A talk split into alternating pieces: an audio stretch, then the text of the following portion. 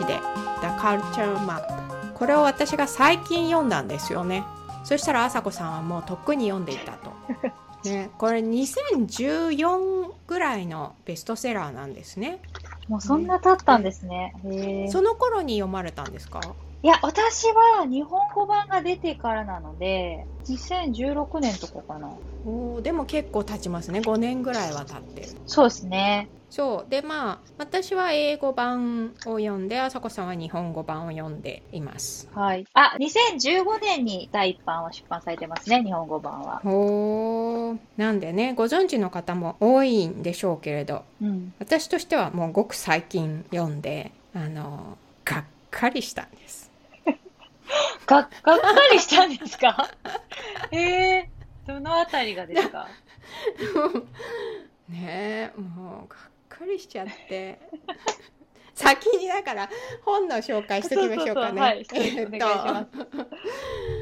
えっと。著者がエリン・メイヤーさん。はい。「The Culture Map」日本語はタイトルは？異文化理解力。異文化理解力。そうだから今日の話も私ちょっとカタカナ多様になりそうなので朝子さん日本語訳を補ってください。はい。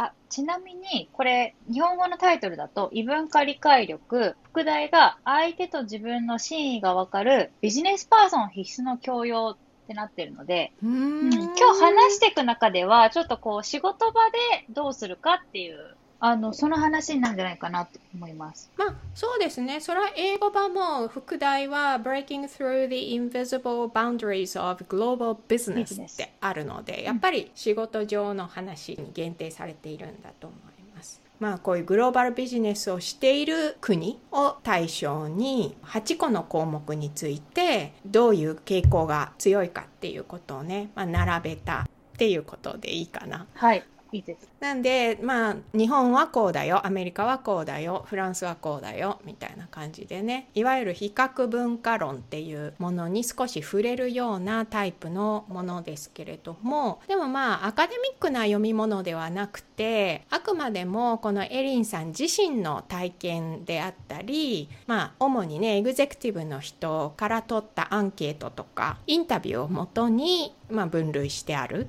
っていうようなことですね。でこういうものに興味がある方はですね本を持ってきました。お、エドワード・ホールですね。Beyond Culture。これ日本語版もあるそうです。文化を超えて。でこれは実際この The Culture Map の中にも引用されていますしまあ英語教育の中でも使われていることがありますただこれもやっぱり学術的な読み物というよりもエッセイ的な楽しみ方ができる本なので、まあ、興味がある方はこれ読まんで読まれておくといいかなと思います。もう一個、もうちょっとスペシフィックな感じで、これは日本語版なさそうですけれど、Understanding Cultural Differences、うん Germans, French and Americans これはこの3カ国3つの国の人たちの特徴を一章ずつより詳しく言っている本です。この辺のところも面白いんじゃないかなと思います。うんこのエドワード・ホールのこのハイコンテクストローコンテクストなんですけれどあの日本語教育でもこの話って出てきますか？出てきます。まあ、文化っていうのは、その言語を学ぶときに切っても切り離せない関係ということで、はい、出てきますね。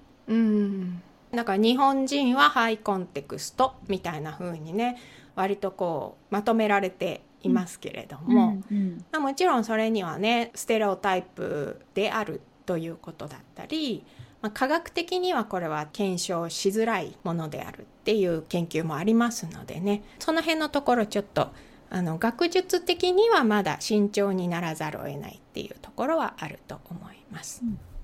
でもそうは言っても一般的なね読み物としてあるいは今回実は私も朝子さんもそれぞれじゃあ自分はどこにいるんだろうっていうのをねやってみたんですけどそういうふうなことをやっていくっていうのは面白いんじゃないかなとうんうん思います。じゃあ、エミさん、私たちも今日はあの自分の経験、異文化の今までどんな経験があったかっていうのを話していく感じでいいですかね？うん、いいと思います。うんうんで英語教育でもやっぱりその文化を知るっていうのは大事、うんあの英語教育では気をつけないと西洋化しようみたいな話になりやすいんですね。日本人はハイコンテクストだからローコンテクストになりましょう。そうでないと英語がうまくなりませんみたいな。なんかそういうふうにどちらかのカルチャーに染めちゃいたいっていうのは少なくとも私は全然ないんですけどあさこさんどうですか、うん、私も全くないです。あのもちろん日本語教育の中で専門的にカルチャーのことを研究されている方はあの分析したりしてると思うんですけど一般的な日本語教師養成っていうところではカルチャーっていうのは一般的にこういうものです。例えばあの歌舞伎とかっていうものもあれば日常的に人がこう挨拶をするときどんな話をするかっていう日常的なものもありますよねみたいな。一般論をまあさらっとと言ったらあれですけど学ぶっていうぐらいの位置づけですね。うん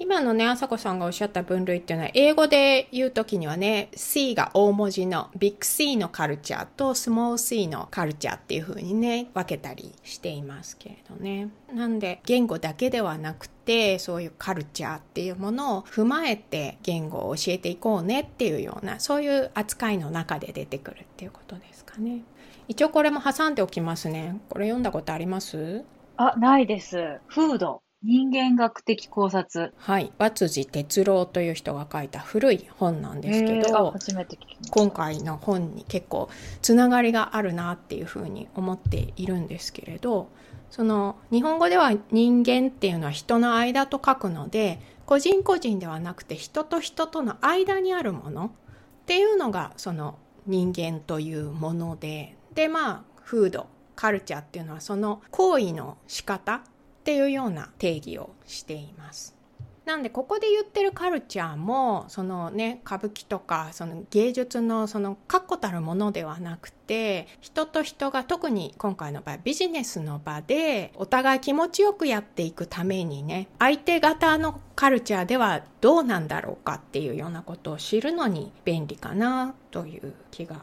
します。そうですね。やっぱりコミュニケーションするときに、なんか相手の一つの情報として知っとくと、あ、こうやった方がうまくいくかなとかっていう、その戦略を考えやすいじゃないですか。うん、そのために、いいコミュニケーションをするために必要だなっていうね。うん、そうですね。うん、で、この、この後出てくる、右の端、左の端というのも、日本のドメドメとかね、外国とこう交わりが多いマルチカルチャーとか、そういう二極というのも、いいとか悪いとかではないです。そうです、そうです。うん、ね。違うよっていう。そう。優劣とか、そういう話ではないです。違いですっていうことですね。うんうん、で、私はアメリカに住んでいるとか、あさこさんは日本でもいろんなカルチャーの人たちと接点があるとかっていうね。まあ、たまたまそういう経験談もあるので、まあ、それを今日はシェアしてみようかなっていう感じですかね。うん、はい。あの、この本の中でカルチャーマップっていうのがあるんですよね。例えばコミュニケーションで言うと、ローコンテクストとハイコンテクストな文化があるとか、見解の相違があるときに対立型と対立回避型があるみたいな感じで、一つの項目に対して、まあ、二つの軸で、あなたはどのあたりに位置しますか？みたいな、そういうものがこの本に書いてあります。で、私が今勤めてる会社でも、このカルチャーマップの項目を使って、まあ、トレーニングというか、コミュニケーションチームビルディングっていう名前なんですけど、チームのメンバーがみんな自分がどのあたりのコミュニケーションだと快適かっていうのをみんな自分でマッピングするんですね。だエミさんと私やったじゃないですか。私は例えば、うんうん、対立回避型だとか、うん、それをチームメンバーみんな自分でマッピングして、あ、あさこはここだね。エミはここだね。これ全然違うよね、二人。みたいになった時に、じゃあ私は対立回避型だけど、エミは対立型なんだね。じゃあ、どうやってコミュニケーションしてったらお互い心地いいかね？みたいのを、まず相手を理解して、で、どうやる、どうやって今後コミュニケーションしていったらいいか？みたいのを話すっていう、そういうものがあります。わあ、素晴らしいですね。あの、その会社の特徴として、40カ国ぐらいから人が集まってきてるので、どこかの国の文化に合わせればいいってわけじゃないんですよね。だからチームにも8人いたら、もうほんと8人違う文化、バックグラウンドがある人ってっていうケースもあるので、なのでそれをみんなで相談して決めるっていうような、そういうやり方でやってます。うーん。なるほど。社内でどれくらいそれぞれ持ち込むカルチャーが違うかっていうのをお互いに知ってじゃあ違うんだったらどうしていこうっていうねなんかすごく生産的でいいですね。うんうん、で、このエリン・メイヤーさんも結論、そのマルチカルチャーなチームどうやって運営したらいいんだっていうことに対してアドバイスとして、チームごとにルールを決めた方がいいっていうのを、あの、提案の一つとして本に書いてると思うんですけど、あまさにそれは大切だなと、個人的には思ってます。というのは、例えばですけど、じゃあ8人いて、8人国籍が違うとするじゃないですか。だけど、インド国籍だけど、よくよく聞いてみると、3歳からずっとアメリカにいて、うんうん、で、最近日本に来たっていう人とか、あの、アメリカで生まれ育ってるけど、あの、両親とも中国系で、かなり中国文化で育ってきたとかっていう人たち、本当いろんなば、それとか本当3年ごとに違う国で育ってきたとかっていう人とかもいるじゃないですか。だから、国籍だけでも決められないし、本人がアメリカ出身だよって言ったところで、いわゆる日本人が想像するアメリカの文化を持っている人かっていうのが、必ずしもそうじゃないなっていうのは実感しているので、うん、あの、チームメンバーで自分たちのコミュニケーションの仕方を決めるっていうのは、すごい有効なやり方だなっていうのは、あの、実感してます。素晴らしいですね。エリンさんに聞かせてあげたいわ。エリンさんありがとうと思う。実効性ありますよって。すごいじゃあもうそれは朝子さんはもうとっくに知っていることだったんですね。うんでも実際こうやっていろんな世界中の人たちに会ってインタビューした人がこう本にまとめて結論として書いているっていうのはすごく後押しされますよね。なるほどないや本当ねその同じ国の人が同じカルチャーでないってそこら辺がまあステレオタイプ的な批判にもつながりやすいところなんですけれどおっしゃる通りですよねなんかこの後話しますけど私と朝子さんどちらも日本人なんですけれど全然違う結果になってますからね。そうですね 違いますよね。ね、うん、で今ねあさこさん本当すごいインターカルチャルなあの環境にいらっしゃるんですけどそれに対してですね私ってこうモノカルチャーなんですよ。そうですかね日本にいる時はほぼ日本人アメリカにいる時はほぼアメリカ人っていうあまり混じり気のない環境でしかあの仕事をしたことがないんです。うんうんうんうん、そうかなんでそういう意味ではそのね今まさにおっしゃった文化が大きく違う人がその中でどうまとめていくかみたいなそういう難しさはちょっと分かっていないところがあります。あのちなみに私さっきエリンさんが提案しているそのチームでルールを決めるっていうのは非常に有効だって言いましたけどいや有効だと今でも思ってるんですけどじゃあ、それとうまくいくかっていうのはまた別の話だっていうことは付け足しておきます。で、やり方としてはすごい、あの、いいやり方いろんなところで有効だなと思いますけど。うん。だからこういうのってもしかすると家庭とかねカップルとかねあなたはどうっていう話一回しておくとえー、そそうだったんだっていう発見はありそうですよね。そうですよね。それあるかもしれないです。うん、結構面白かったのが会社でこのねあなたはどの辺にいますかっていうのをやった時に、うん、例えば私は自分をハイコンテクスト型に置いたんですよね。で、この人めちゃめちゃローコンテクストだなって思ってた人は、その人自身は自分のことをハイコンテクストって書いてあったりとか、例えば私はマックスで対立回避型なんですけど、その私から見ると、この人すごい対立を嫌がらない。結構いろんなところでバチバチできるタイプだなって思ってた人が、すごい自分は対立回避型ですって言ってたりするんですよ。なるほど。面白い。うん、だから、そのマッピングだけ結果見ると、あなたも私も対立回避型ね、なんだけれども、私にとってはその人強いんですよね。それそのままだと仕事に支障をきたすので、え、私は割とあなたは対立するタイプだと思ってましたよ、みたいなコミュニケーションが必要だったことはあります。なるほどないやもう本当ねこれ自己申告だっていうのとあの本の中にもありましたけどこういうものの判定する時ってリラティブなんですよね。例えば私は日本出身だから他の日本人に比べると私はこうですっていうどうしてもそういうなんか比べて相対的に言ってしまうっていう面があるので同じ私の評価でも他の人から見た私っていうのは違う可能性は大いにありますよね。まあでも何にしてもそういうコミュニケーションを良くしていこうっていうチームだったり相手がいる場合にはなんかその取っかかりとしてね自分のことを知ったり相手のことを知っていくっていうのはすごくいいことだと思います。うん、で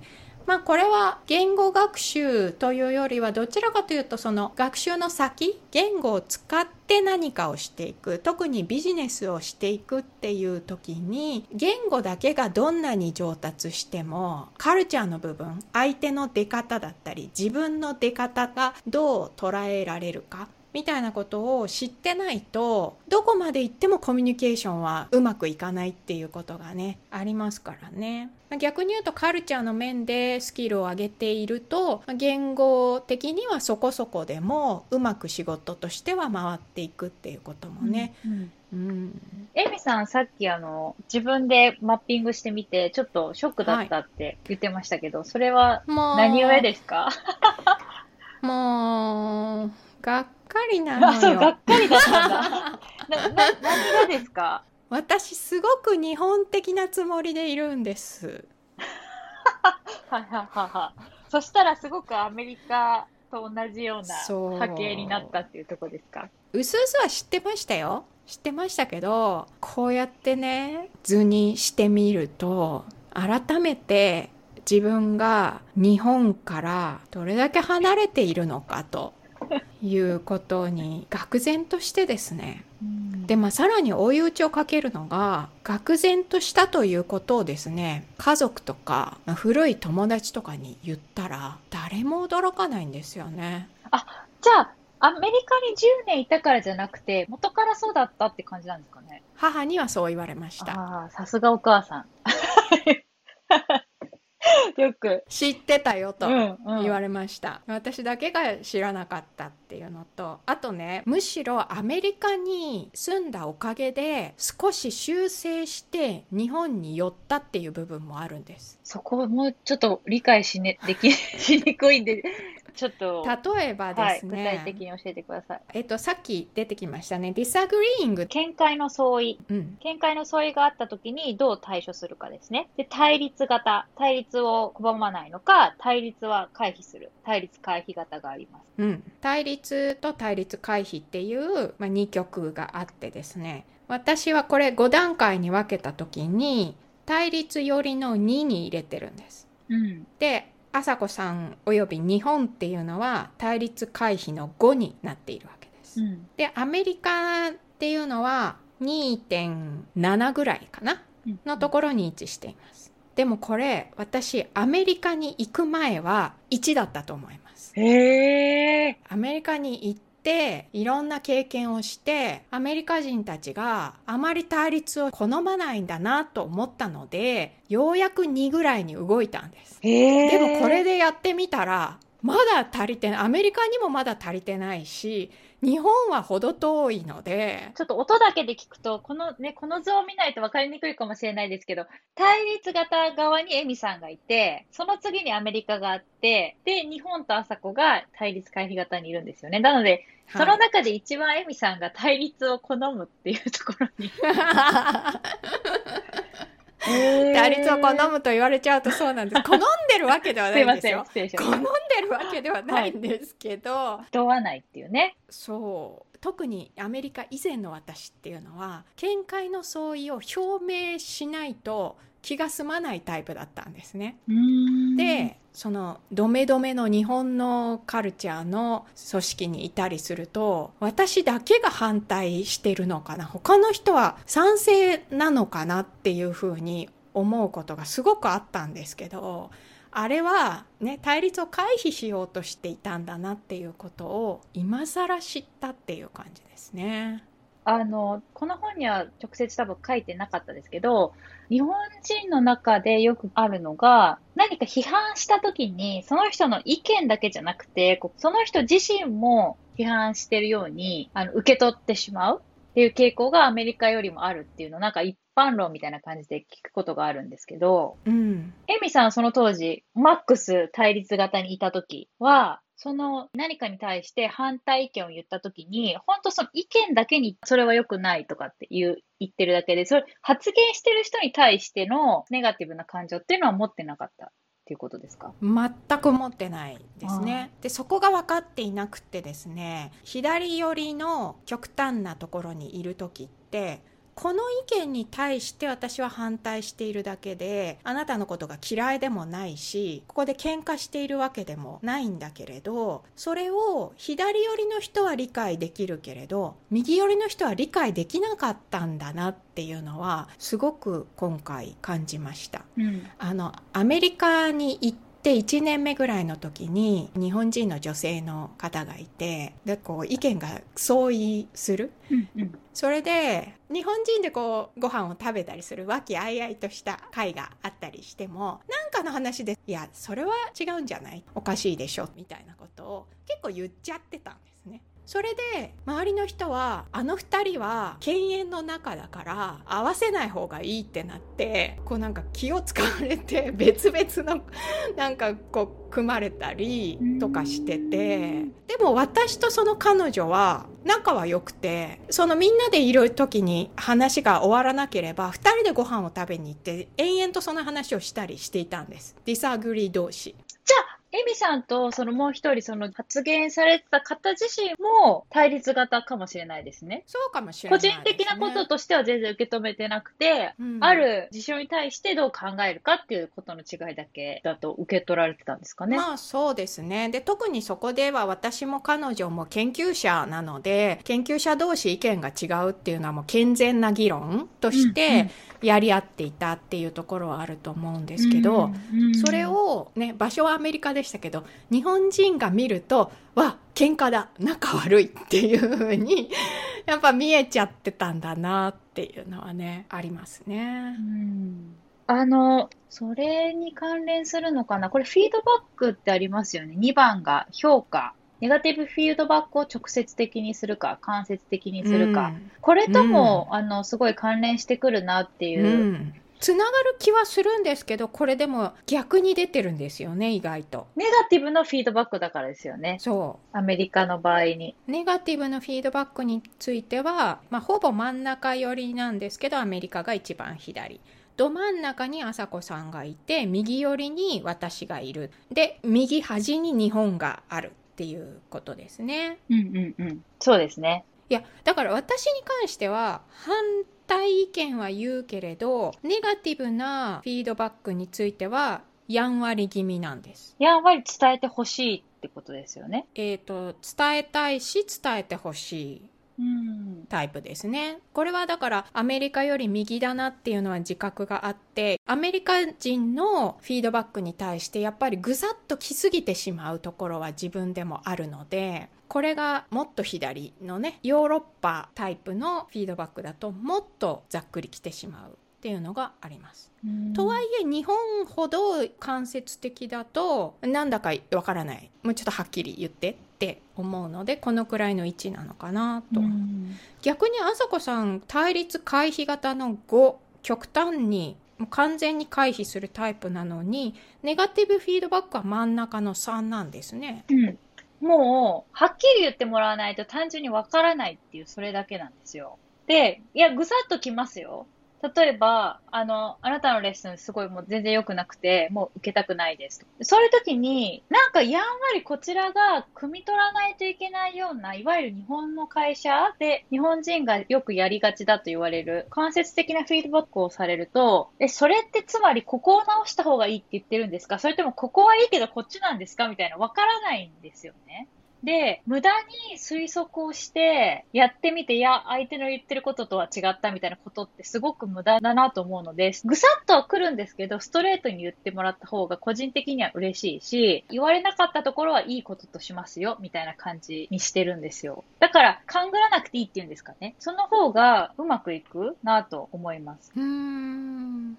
えばですけど、レッスンどうでしたか？みたいに言った時に、分かりにくかったなんか、こことここが良くなかったって、面と向かって言われた時に、私すごい初め、びっくりしちゃったんですよ。それロシアの方だったんですけど、でもそのフィードバックもらった後に、朝こう、ランチ行くみたいに言われて、私的にすごいびっくりしたんですよ。え、なんかレッスン嫌だったってことは私自身が否定された後、私はその当時は受け取ってしまって、でもなんかランチ誘ってきたみたいな。で、よくわかんなくなっちゃったんですけど、そういう時にフィードバックをストレートにする、まあ、直接的にするっていうのと、あとはやっぱりさっききえみさんの話で出たように、その個人的なこととやっぱり受け取りがちだった自分が、人格の否定をされてるわけじゃなくて、あくまでも提供したレッスンのクオリティに対して意見言ってくれただけなんですけど、どうしてもね、私そこがこう繋がっちゃう、一緒に考えちゃってたんですよね。